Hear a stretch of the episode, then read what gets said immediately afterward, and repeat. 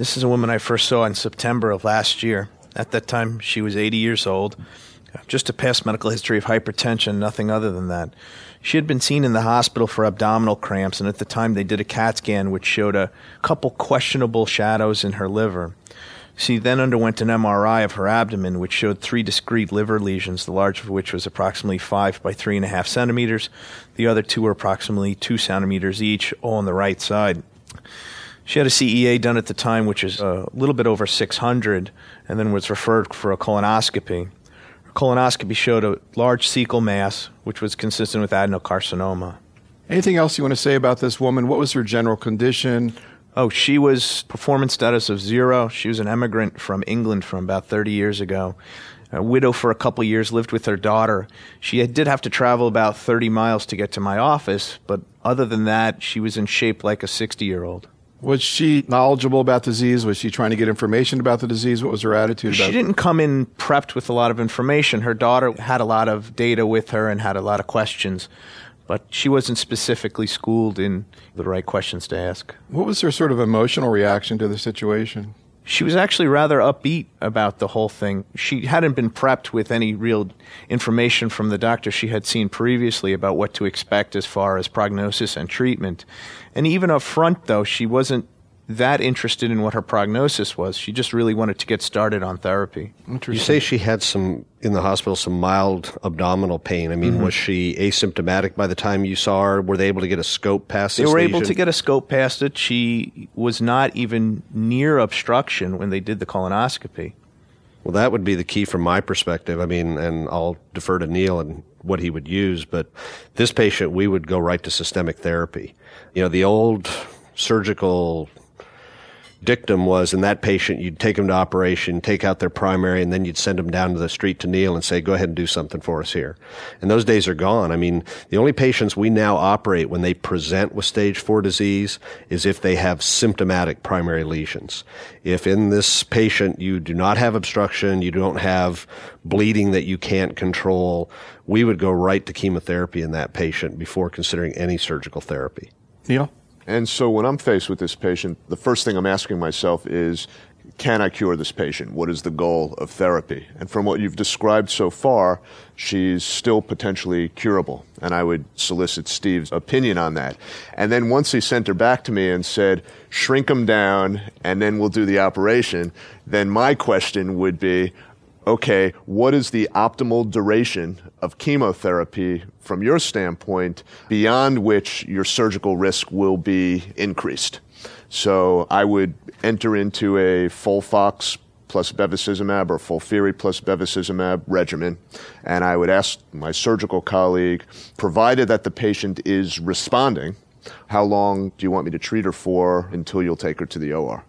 And I will add one thing parenthetically. I would want to know something about the quality of her liver. Specifically, as we all know in this day and age, even though this lady's initially from England, she's been living in the United States. Too many of us probably are a bit more overweight than we should be. And so steatosis is a real problem for me as a hepatobiliary surgeon. Even more troublesome is NASH, non-alcoholic steatohepatitis. And what we have found in analysis of our own data, we actually just published this in JCO, is that irinotecan-based chemotherapy more frequently is associated with NASH. Certainly oxaliplatin-based chemotherapy, we see a vascular sinusoidal dilatation, sort of sinusitis type of situation, sort of parenthetically called blue liver. And the liver really does look blue when you operate on it. It's kind of an interesting phenomenon. Those livers do okay. Those with steatohepatitis, we had a much higher complication rate and even a higher mortality rate. So I'm a little bit cautious in using irinotecan in a patient we're going for cure. So we would prefer, you know, and I would have a conversation with Neil about this. We would prefer the FOLFOX bevacizumab regimen. We would again give three cycles re-scan the patient and see what the response to therapy was. If they had had a good reduction in both the primary and the metastatic disease, and again, if you can't really image the primary lesion on CT, we'd rescope the patient. We would essentially at that point talk to the patient about having a surgical procedure. Interestingly enough, and again, this would have been heresy to say five years ago, and I probably would have never stated this publicly, but we will occasionally go after the liver metastases before we go after the primary because the effect of the chemotherapy on the liver is much more concerning to us. So we will now take that patient. Again, these lesions are all right lobe. I would do a right hepatectomy at that point, do another three months of chemotherapy if the patient still had an asymptomatic primary, and interestingly enough, finish off the treatment with resection of the primary. How much morbidity does it add to do both procedures together in an 80 year old? Well, I can't specifically comment on an 80 year old. I can comment it depends on the quality of the liver and the amount of liver to be resected. We have done that. We have done right hemicolectomies and a right hepatectomy in somebody who has very normal liver, meaning there's really minimal, if any, steatosis, no preceding history of any kind of liver related problems, hepatitis infections, etc. Certainly, I would not consider doing an extended liver resection, either an extended right or left, and do the primary resection at the same time. And the reason reason here is I am worried about the effect of hepatic regeneration, the fact that the liver is an extremely selfish organ. Protein and energy utilization by the liver during regeneration goes up markedly, and we certainly would be concerned about any anastomotic complications.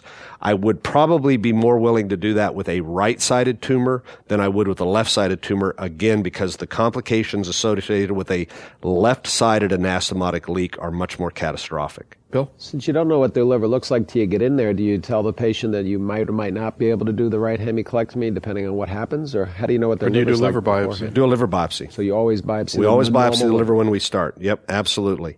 And actually, I'll just backtrack a minute. You can get a feel of what the liver looks like based on imaging.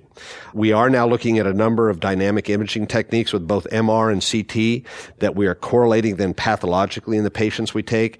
And we find that we really can get a feel for the amount of steatosis, a rough percentage of the steatosis of the liver based on dynamic imaging. So you can tell patients who have a somewhat fatty liver before you start. We like to get that image before they start chemotherapy. And then again, we would look at the same sort of images after three months of therapy to see if that patient really is increasing their steatosis. The other thing that we're worried about is that obviously as oncologists in the past, many patients were told, gee, we don't want you losing weight. We want you maintaining your nutrition. We're seeing more and more patients now who are not only not losing weight, but they're gaining 20 or 30 pounds on therapy and they're eating a little bit too much ice cream and double cheeseburgers.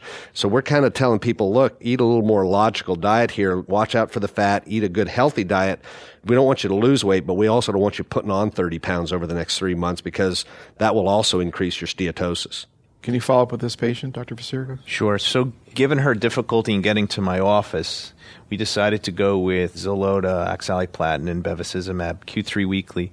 She got three months worth of systemic treatment, and we re-imaged her. She had a dramatic response. Firstly, her CEA dropped by about 90%, and secondly, the liver lesions of the three of them, the two smaller ones were now not perceivable on the imaging, and the primary larger one had shrunk from approximately five by three and a half to about 50% of its original size. So at that time, she saw the surgical oncologist at the local university. She underwent a right hemicolectomy with a right hepatectomy. The pathology at the time of the surgery, they removed a total of 18 lymph nodes. She had one positive. The tumor was still viable within the livers, approximately two and a half centimeters. All the margins were clear. And she subsequently went on to receive the remainder of her systemic therapy.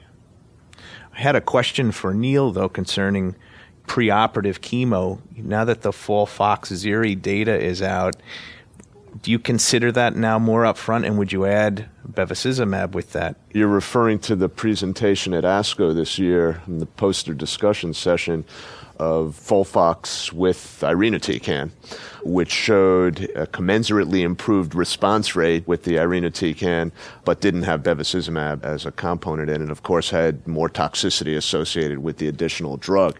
Again, this boils down to, for me, what is it going to take to cure this patient?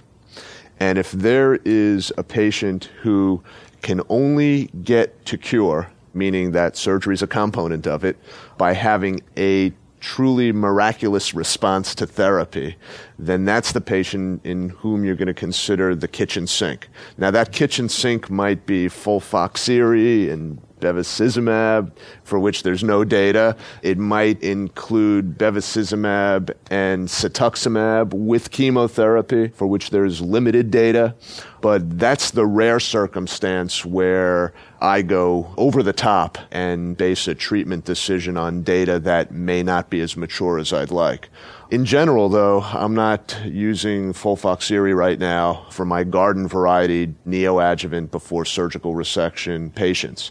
But you raise a good point. In the patient who the surgeon says, looking at this scan, it's really marginally resectable now, or there are more metastases than I'd be comfortable resecting. That's the person that I start to think about taking a more aggressive approach, if you will. I want to take a adjuvant breath for a few minutes. We've been cracking out a lot of liver mets, particularly because of Steve's expertise. I want to ask Dr. Reeves to present his case.